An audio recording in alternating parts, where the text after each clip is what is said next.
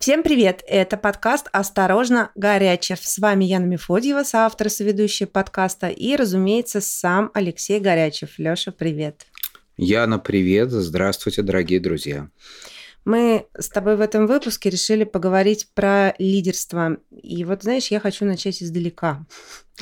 А, можно сказать, с детства. Я знаю, что среди разных групп людей, в разных кругах, э, может быть, в разных там точках зрения есть такой фоновый негромкий спор. Одни говорят, что лидером нужно родиться, если не родился, то все, до свидания. минус 2, минус 3, минус 10. А, ну, может быть, это ДНК или раннее воспитание, очень такое раннее, да, среда. Вот, это одна точка зрения. Другие утверждают, что лидерству можно научиться. Это обычный навык, как, я не знаю, ну, как чтение, эмоциональный интеллект, э, переговоры, да, переговорам же тоже можно. То же самое происходит с лидерством, утверждает вот эта вторая сторона, да, и лидерство – это навык, которому можно научиться и который можно развивать. Вот что ты думаешь, на чьей ты стороне? А, я думаю, что это такая полифакторная модель, и недостаточно лидером родиться – и здорово, если человек начал достаточно рано проявлять какие-то лидерские качества, и потом этот талант в себе развивать. Но без сомнения, если у человека возникла такая задача, если он двигается в эту сторону и прикладывает усилия, он э, разовьет любые возможности, которые у него есть в этом смысле. Вот э, в Инсиаде э, есть модель лидерства, они долго делали долгое исследование, и Манфред Кесдеврис, он говорит о нескольких факторах, которые влияют на лидерство. Действительно, есть какие-то факторы ну, наследования, да, или те, с которыми угу. мы рождаемся. Есть факторы, когда мы встречаем какие-то примеры достаточно ранние, есть факторы, когда на нас влияют уже в рабочей обстановке люди, вышестоящие, чем лидерским стилем или результатами мы восхищаемся.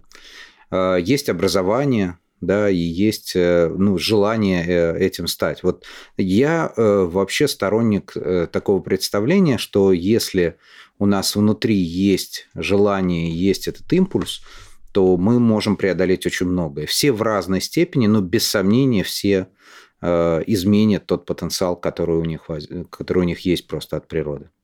Тогда давай вернемся или начнем с определения, кто такой лидер. Ну, это руководитель, начальник. Начальник может быть лидером, или он может э, не быть лидером. Лидер может быть начальником, а может и не быть начальником. Да, очень хороший вопрос. Наверное, общее в Э, определений, разных определениях лидерства разных школ для меня то, что лидер – это тот, у кого есть последователи. То есть это тот, за кем идут.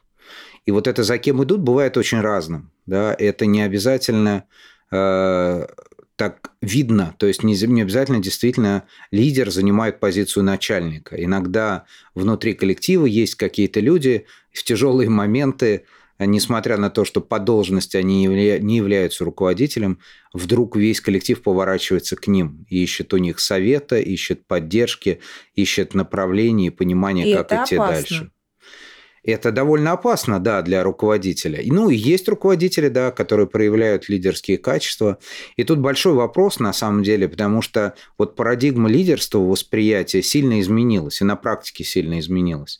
То есть э, раньше лидерство выглядело одним образом, то есть как бы лидер, лидер 1.0, он выглядел как ну, знаете, можно представить там орангутан такой 250 килограмм, весь на адреналине, весь в мышцах, э, всех держит в страхе, э, дает определенную безопасность от других таких тяжелых бойцов и указывает направление, всех заставляет им идти.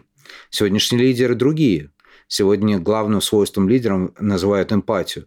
Поэтому, ну вот, мне кажется, что для меня определение лидерства – лидер тот, э, за кем идут. Про стили лидерства на самом деле. А, ведь э, лидер орангутанг, ты называешь его орангутанг, а я говорю обычно доминантный примат.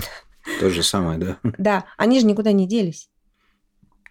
Более того, я тебе скажу, я говорю сейчас на самом деле даже не про Россию, мне кажется, кстати, в России эмпатии гораздо больше, и у лидеров тоже больше эмпатии, да, чем, допустим, на том же Западе. Так вот, я когда готовилась к нашему подкасту, я читала Маккинси, оказалось, что 56% американцев считают своих начальников в какой-то мере токсичными. 56%. Там слегка или очень токсичными. Вот да, 56%.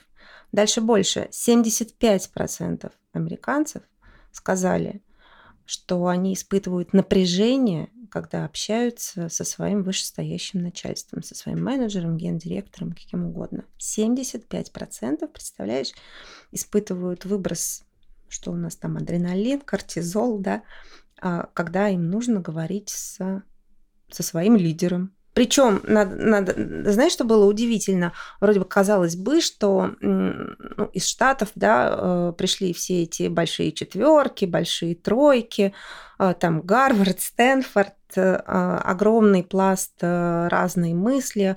Оттуда же пошли теории эмоционального интеллекта, и вот этого мягкого лидерства, и все стили лидерства, которые уже давно описали, и которых уже, по-моему, аж там 36 штук. И в этой стране, которая родила такие прекрасные, полезные теории, а, по-прежнему 75% а, человек, 75% сотрудников испытывают напряжение, когда говорят своим, куда все это делось, понимаешь? Вот весь этот эмоциональный интеллект, вся эта эмпатия, да, вот куда, куда все это делось?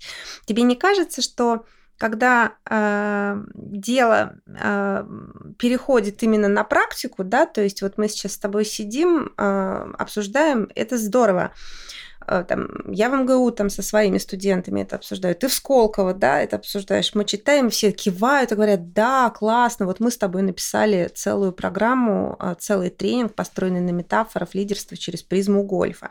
А потом, э, когда все это возвращается на свои рабочие места, ну ничего не происходит, ничего не меняется. Ну, ты знаешь, мне кажется, что все-таки меняется. Я с тобой согласен, что Э, лидеры, э, не то что согласен, вот работая с клиентами как executive коуч, я вижу, насколько разными э, являются лидеры, которые точно ведут за собой и точно привели уже к результатам. И каждый лидер, ну вот говорят, лидер со спайки, да, то есть у каждого лидера есть свои пики и свои провалы и свои способы вести за собой.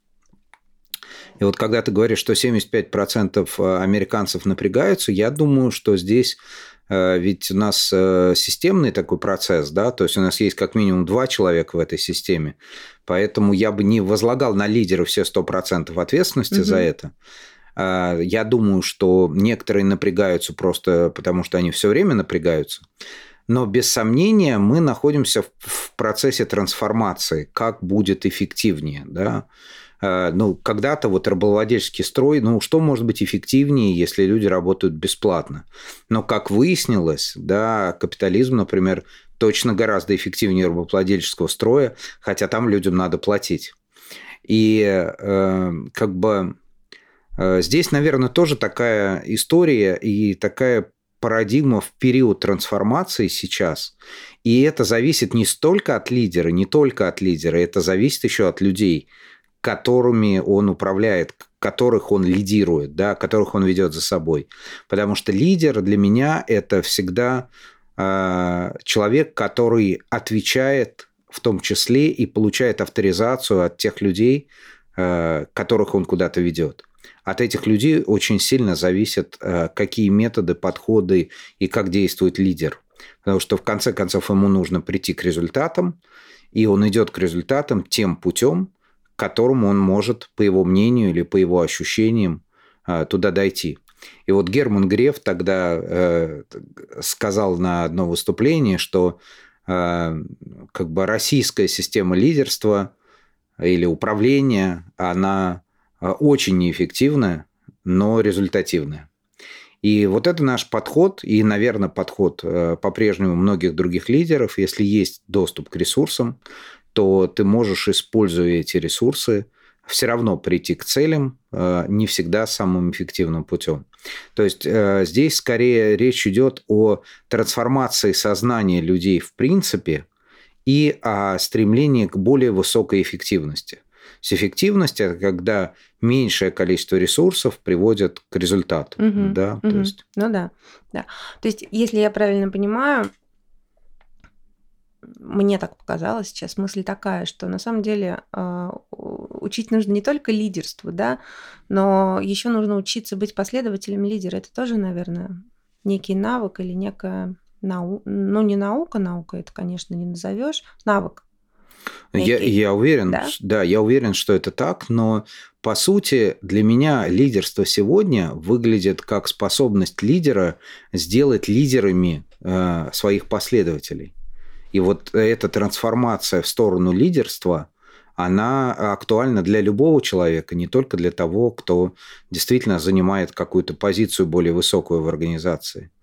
И это как действительно там в японской чайной церемонии я э, учился церемонии, и там у гостя тоже есть своя роль, тоже есть определенный ритуал, и она тоже, и, этой роли тоже нужно обучиться, да, как ни странно. То есть нельзя быть гостем чайной церемонии, не понимая свою роль и участие в этом действии. Вот ровно, наверное, так же с лидерством, то есть ты должен понимать, каким образом ты взаимодействуешь Мгм. с лидером, э, как ты, э, как ты взаимодействуешь, собственно, со своим внутренней тоже игрой в процессе взаимодействия с лидером. Потому что когда говорят, что 75% испытывают трудности э, говорить с любым человеком, да, это для меня звучит э, как э, то, что я не окей, да, и, значит, я подхожу к вышестоящему например, к своему начальнику, да, и я думаю, вот я маленький человек, не оторву ли я время у этого человека, да, или наоборот, из-за того, что внутри у меня какой-то непорядок, я ставлю себя выше, да, и подхожу к какой-то такой излишней дерзостью, да, и что кто-то вообще такой, чтобы мной руководить, да, и это тоже глупая позиция с точки зрения, опять же, эффективности. Единственный способ взаимодействовать с людьми эффективно, да, это позиция «я окей, ты окей, все хорошо с твоим лидером, все хорошо с тобой, и вы вместе идете к целям организации. И для меня вот здесь важный аспект, а к целям организации ты идешь, потому что это соответствует твоей жизненной стратегии, твоим целям И и реализации, ценностям. да, твоим ценностям и реализации важно. твоей жизни. А вернемся к обучению. Как научиться быть лидером? А, Ну вот, исходя из того, что на нас влияет, да, наверное, исходя из этой парадигмы, можно учиться. То есть э, для начала нужно понять. Я всегда считаю, что учиться чему угодно нужно с попытки понять себя. Это на самом деле непрерывный процесс. Просто для некоторых людей он в новинку. Если мы говорим про лидерство, то значит я начинаю с себя. Я пытаюсь понять, а где вот эти мои сильные стороны и где мои слабые стороны, а где моя мотивация, что я действительно хочу, что меня мотивирует. То есть некоторых людей, например, мотивирует признание. А некоторым людям э, им совершенно до признания до лампочки, да, им не интересно. У них внутренняя какая-то мотивация. Кому-то важно э, э, окружение, важна команда, важны люди, которые рядом с ним, да, а кому-то не так важно, он так больше как бы одиночка, ему, например, важнее просто материальное вознаграждение. И вот в этом надо разобраться. Есть для этого психометрики, есть тесты, э, ну, есть люди-специалисты, да, с которыми можно начать в этом разбираться. Ну, есть э, стили лидерства, там трансформационный, транзакционный, еще какой-то, да. А давай я задам каверзный вопрос, который я, как лидер, э, в общем-то, задавала, зада- задавала, задавала себе. 24 февраля 2022 года. Ты лидер. Все в шоке. Ты сидишь у себя в кабинете, волосы дыбом, и какой транзакционный, какой коучинговый, какой трансформационный стиль. Тебе нужно выходить и что-то говорить людям, а ты сам не знаешь, что тебе говорить, потому что ты сам ничего не понимаешь. Ну, Вот в такие, понимаешь, в такие моменты на самом деле ценность всего вот этого обучения, вот этой всей теории, она кажется немного преувеличенной. И тебе приходится полагаться только на собственные ощущения, на собственные инстинкты и на собственно, на, просто на момент, в котором ты существуешь, здесь и сейчас. Никаких других, на самом деле, инструментов, способов у тебя нет. Может быть, есть только навык, если ты так или иначе несколько раз э, в течение своей жизни проходил через какие-то стрессовые или экстремальные ситуации, я не знаю, или ты скалолаз там, или еще кто-нибудь такой, да, который вот периодически погружает себя и соприкасается вот с этой с экстремальной такой частью на грани тогда да. А другое все, понимаешь, оно совершенно отступает, вылетает из головы. Ну, ну, ну какой трансформация, ну какая эмпатия, да, господи, боже мой. А, Секушмах. Ну, э, на самом деле, э, в каком-то смысле ты права, но э, опять же, вот в твоем там вопросе или рассуждении для меня есть ответ.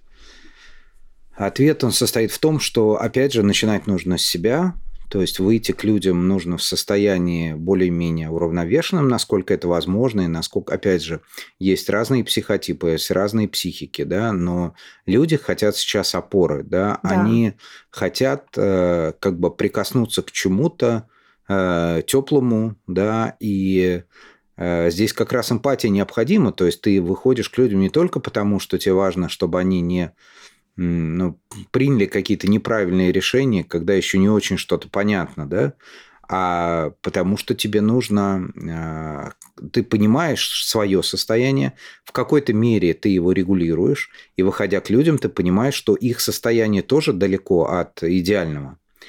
И э, ради интересов, в том числе и цели организации, интересов, даже когда ты не понимаешь, ты должен выходить, объяснять, что э, у нас Э, цели не изменились, что у нас будет больше информации в ближайшее время, показываешь, может быть, больше спокойствия, чем в критическом моменте э, ты чувствуешь сам, и даешь возможность людям немножечко заземлиться об тебя и немножечко успокоиться. А дальше ты принимаешь решение, что будет хорошим решением, там, например, продолжать работать, или если видно, что все равно никто не работает, может быть, сейчас нужно Э, взять и условно выйти куда-то на воздух, да, и что-то что поделать вместе и там пообсуждать, как-то снять напряжение, да. То есть э, это выбор, но суть остается той же, что ты начинаешь себя, потом двигаешься к людям, остаешься достаточно открытым, доступным для них. В эти моменты у меня один клиент был там немножко из другой сферы, из сферы обслуживания клиент, но, собственно, это выглядит э, этот момент также. Он говорит, вот когда тебе не хочется звонить своему клиенту, когда тебе не хочется выходить к людям как лидеру, да, вот тогда гораздо важнее выходить как раз, да, и он говорит, надо, вот тогда он говорил, надо массировать клиента, и это был руководитель крупнейшей тогда управляющей активами инвеска в э, Германии, вот он говорил, ты должен в этот момент, когда тебе нечего сказать, когда тебе совсем не хочется говорить, ты должен выйти и э, говорить с клиентом. Я знаю людей, которые э, потерпели очень много неудач, например, привлекая деньги разных людей в разные проекты, и люди остаются с ними в хорошем контакте, хорошо к ним относятся, несмотря на негатив, который никуда не девается, потери денег, просто потому что в самых тяжелых ситуациях человек вместо того, чтобы уйти от разговора, уйти от диалога, он выходит и объясняет, рассказывает, делает позицию прозрачной, что он предпринимает, да, вот когда врач ведет с нами какие-то манипуляции, ну, доказано исследованием, что пациенту гораздо легче, когда врач говорит, сейчас я буду делать это, и делает именно это. Не как в детстве, сейчас тебя укусит комарик, а у тебя, значит, больно вырвали зуб. Вот. То есть здесь должна быть э, как раз эмпатия, искренность, и э, управление своим состоянием для того, чтобы дать людям возможность управлять, помочь им управлять своим. Так, а об кого заземлиться лидеру? Ну, понятно, все к нему прислонились и об него заземлились. А на самом деле это огромная затрата ресурса. Это выжимает, истощает. Лидеры, кстати, чаще других выгорают просто. Об кого а. прислоняться и заземляться? А, ну, есть много вариантов. Наверное, у каждого есть свои рецепты. А, и есть э, у людей там вокруг э, могут быть консультанты, коучи, их психологи, семья. А, иногда человеку нужно уйти, просто соединиться с собой, да, внутрь, угу. да, иногда, может быть, там на короткое время. У меня был опыт, когда Э, офис э, у нас был недалеко от чистых прудов, и там еще были лодочки. И вот прям в такие тяжелые моменты я там позволял себе на 15 минут, пусть на полчаса выйти и на этой лодке одному погрести э, по этому небольшому водоему и прийти совершенно в другом состоянии к людям и продолжить, продолжить этот диалог, вернуться или инициировать его. То есть, и это каждый выбирает сам, но я согласен, что лидеры э, действительно работают часто в нечеловеческих условиях, под огромным давлением, но они при этом всегда остаются людьми, и э, да, конечно, и выгорают и так далее. И знаете, если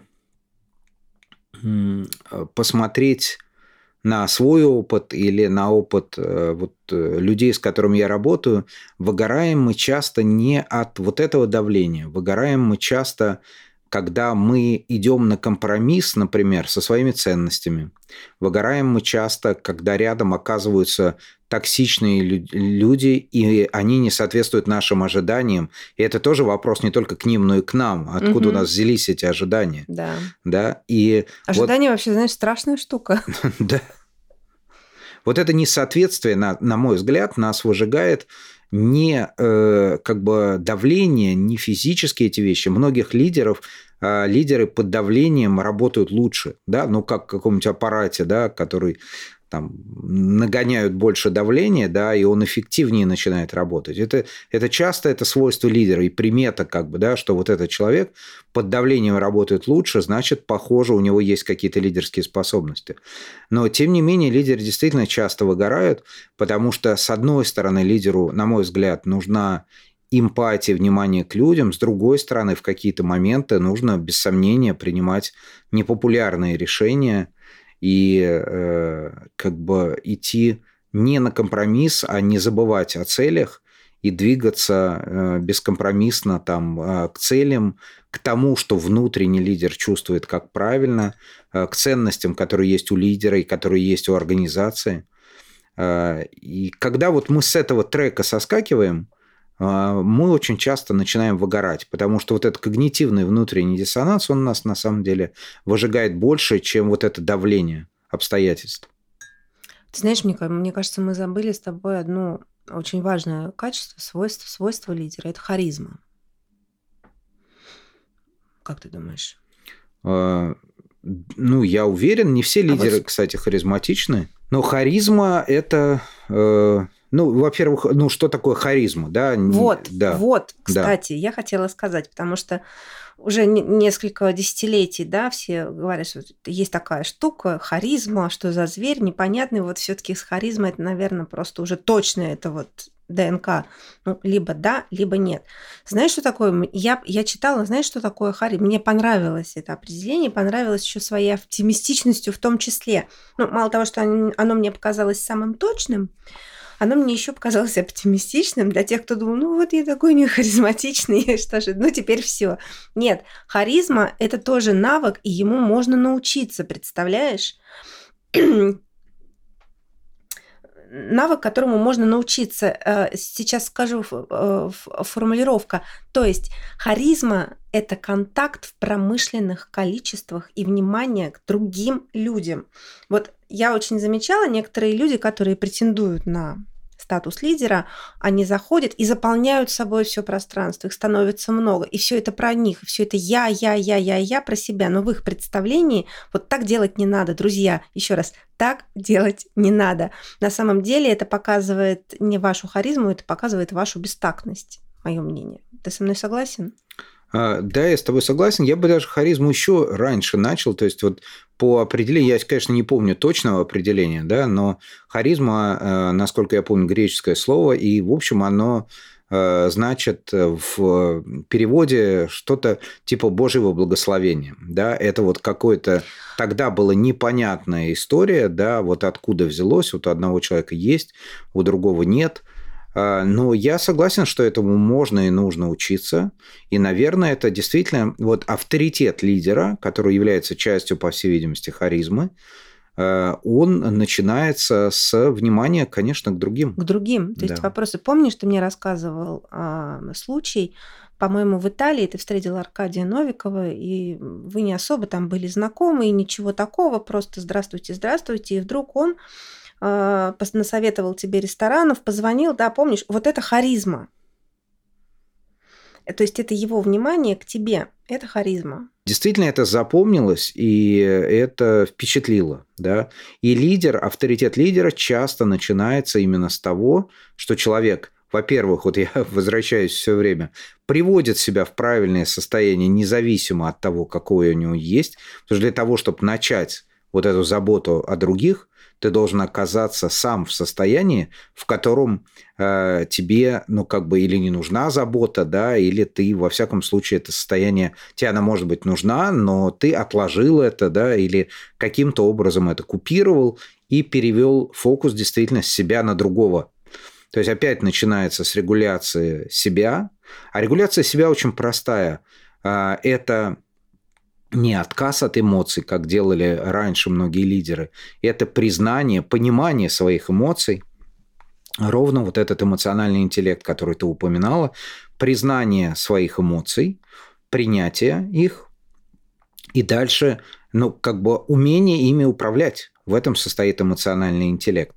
И тогда, когда эмоции под контролем, ты можешь, соответственно, думать.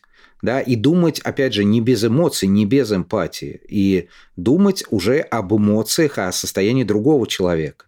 То есть мы эмоции не вычеркиваем из этого упражнения. Мы просто учимся а, этими эмоциями управлять, понимать свои эмоции, понимать эмоции другого человека и, э, соответственно, когда мы управляем эмоциями, мы можем рассуждать логически, мы можем стройно рассуждать и находить решение, слышать другого человека, что очень важно. Вот, наверное, харизма э, ну, в твоем вот подходе, определении начинается с того, чтобы человека услышали. Я недавно прочитал хороший э, пост у э, там человека, с которым я учился, у, который занимается коммуникативной стратегией э, большой девелоперской компании. Он говорит, что все начинается со слушания. Я вот очень согласен, да, да? если ты услышал, да. то у тебя уже есть возможность что-то сделать, да. И вот эта харизма, наверное, начинается не с того, как красиво ты говоришь. Безусловно, а с того, как ты слушаешь. А вот ты знаешь, сейчас на самом деле навел меня на мысль, какая-то одна из твоих фраз а, навела меня на мысль, если ты как лидер не боишься показывать свои эмоции, где-то даже свою уязвимость, вот есть тоже риски, что часть последователей э, воспримет это как слабость и попробует сесть тебе на шею. Э, так и будет. Во-первых, да. Во-первых, так и будет, без сомнения. Но есть очень хорошая книга, я очень люблю все, что написала эта писательница Брене Браун. Есть очень хорошая книга «Сила уязвимости». Да. А, в идеальной ситуации, у кого есть возможность, я бы советовал э, там, прослушать ее на, на Amazon Audible, да, то есть все-таки на, в оригинале, не прочитать, а именно прослушать, потому что там есть дополнительные разные моменты. И книга называется «Сила уязвимости». И вот она показывает и доказывает, и научно доказывает, потому что она исследователь, как это может работать и как это действительно становится сильной стороной. Но да, в какой-то момент, особенно вот в нашей культуре, очень часто уязвимость воспринимается как слабость, и тебя будут проверять. Да. Да? И вот тут вопрос уже установления определенных границ. То есть уязвимость не значит слабость. Это действительно не про слабость, это про искренность, про, опять же, про понимание себя, признание каких-то сильных сторон. Вот, например, Бренни Браун очень классно рассказывает. Говорит, вот смотрите, я сейчас перед вами выступаю, и в целом мне очень хорошо в этом пространстве. Видите, я шучу, чувствую себя очень свободно. Знаете почему? Я очень глубокий интроверт. Но когда я а, а, на миссии, как бы, да, когда я делаю что-то, что я считаю правильным и профессионально оправданным, я совершенно другой человек. Если после вот этого выступления вы позовете меня на коктейль и просто поболтать, я просто туда не приду. Я найду причину, туда не приду. Мне это неинтересно, мне это сложно, и для меня это затратно. Мне это просто не нужно. Мне это потребует очень много энергии. Я даже отказалась от алкоголя, потому что я поняла, что алкоголь для меня э, является социальным лубрикантом, социальной смазкой, и без алкоголя мне очень трудно выдерживать вот такое угу. простое человеческое общение. Просто потому, что я такой человек, и мне это не нужно. И я отказалась от алкоголя и приняла свой выбор. И я понимаю, в каких режимах мне удобно и в каких неудобно.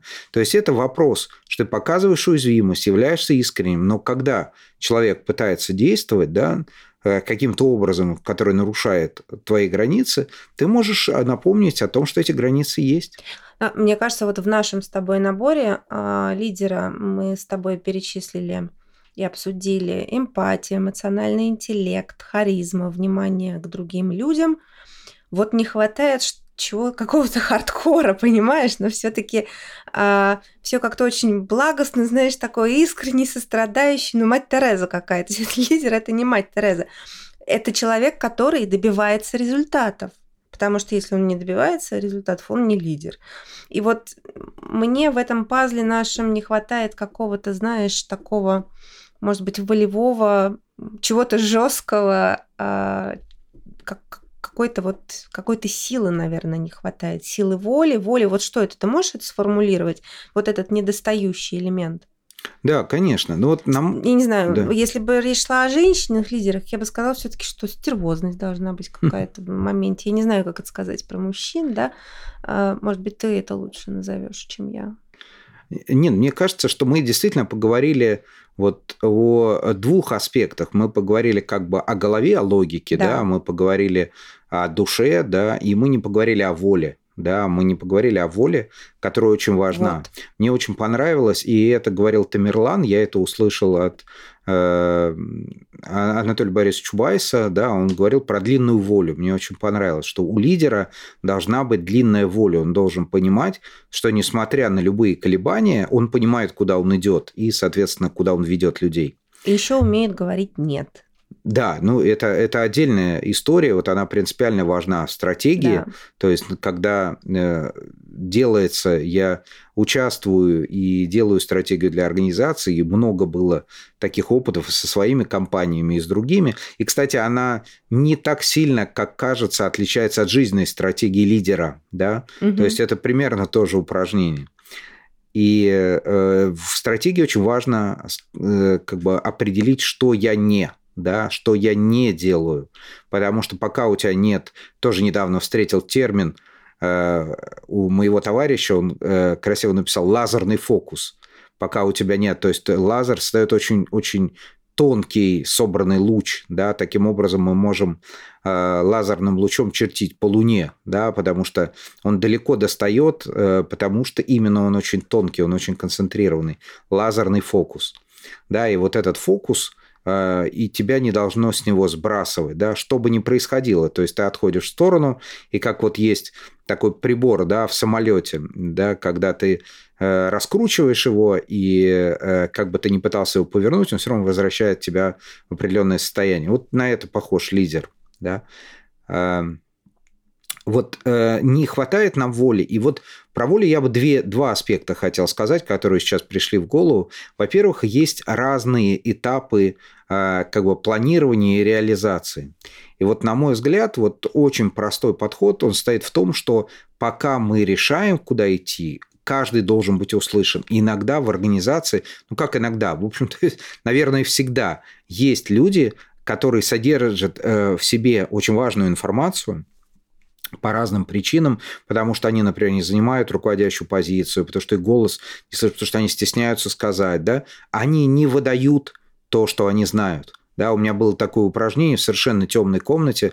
В Москве его можно сделать со своей командой в центре, э, я не помню, как точно он называется, но он принадлежит какому-то обществу слепых. Да. Ресторан ты имеешь? Да, нет, не ресторан, нет, есть прям такой такой, он очень классно для тимбилдинга, потому что там ты в темноте собираешь фигуру, ты не видишь, а. ты понимаешь, как распределено знание обычно в команде. То есть не, не ты один, да, а вы вместе находите вот этот правильный путь, и тогда каждый из людей чувствует это своей стратегией, да, то есть он чувствует себя участником, а тому, кому это просто сказали туда идти, он не понимает ни зачем, ни, ни почему.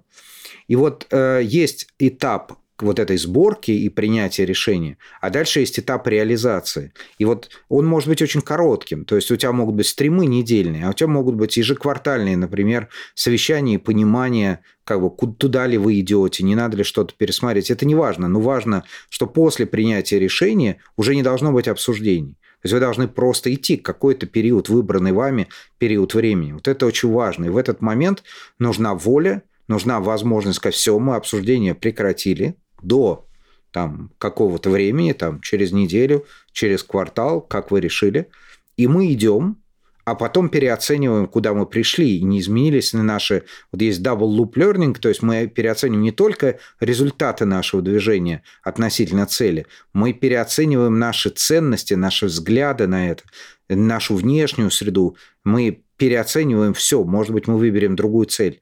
Но вот пока мы идем, мы идем, мы уже не обсуждаем. Вот здесь как бы условно-демократический лидер, да, вот это обсуждение превращается уже в обеспечение движения. Это очень важно. И второй, наверное, момент. Мне очень нравится модель, э, она сейчас очень популярна в AMD, и э, в Сколково, кстати, тоже э, в этой модели идет часто обсуждение лидерства. Это модель надежной базы. И там есть такой подход, э, собственно, что такое надежная база? Если в метафоре это похоже, вот ты сегодня упоминала скалолаза, да, вот когда кто-то лезет, а кто-то внизу держит э, да. эту веревку, да, и э, поддерживает человека, и он понимает, что, в принципе, как бы он не должен сорваться, да.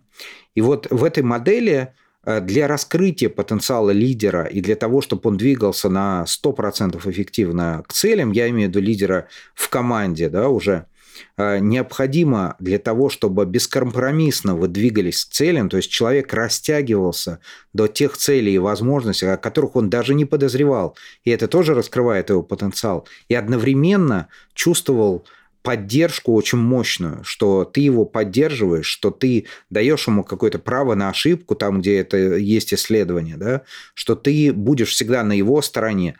И вот, вот это именно сочетание жесткость к целям и мягкость к людям и дает уникальные истории, когда из э, хорошего бизнеса бизнес становится великими, и когда действительно достигаются цели, о которых другим даже страшно подумать. А у тебя есть примеры классных таких лидеров э, в российском менеджменте? Э, ты знаешь, э, в российском современном менеджменте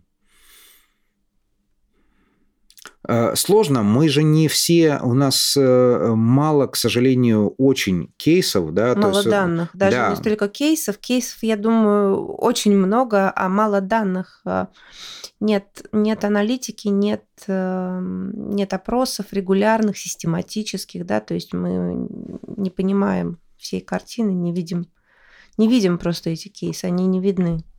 Ну, э, кейсов я имею в виду э, в смысле кейсов уже учебных, да, да которые в бизнес-школе описаны, показаны, и вот показано, как, например, эта теория ложится на деятельность лидера.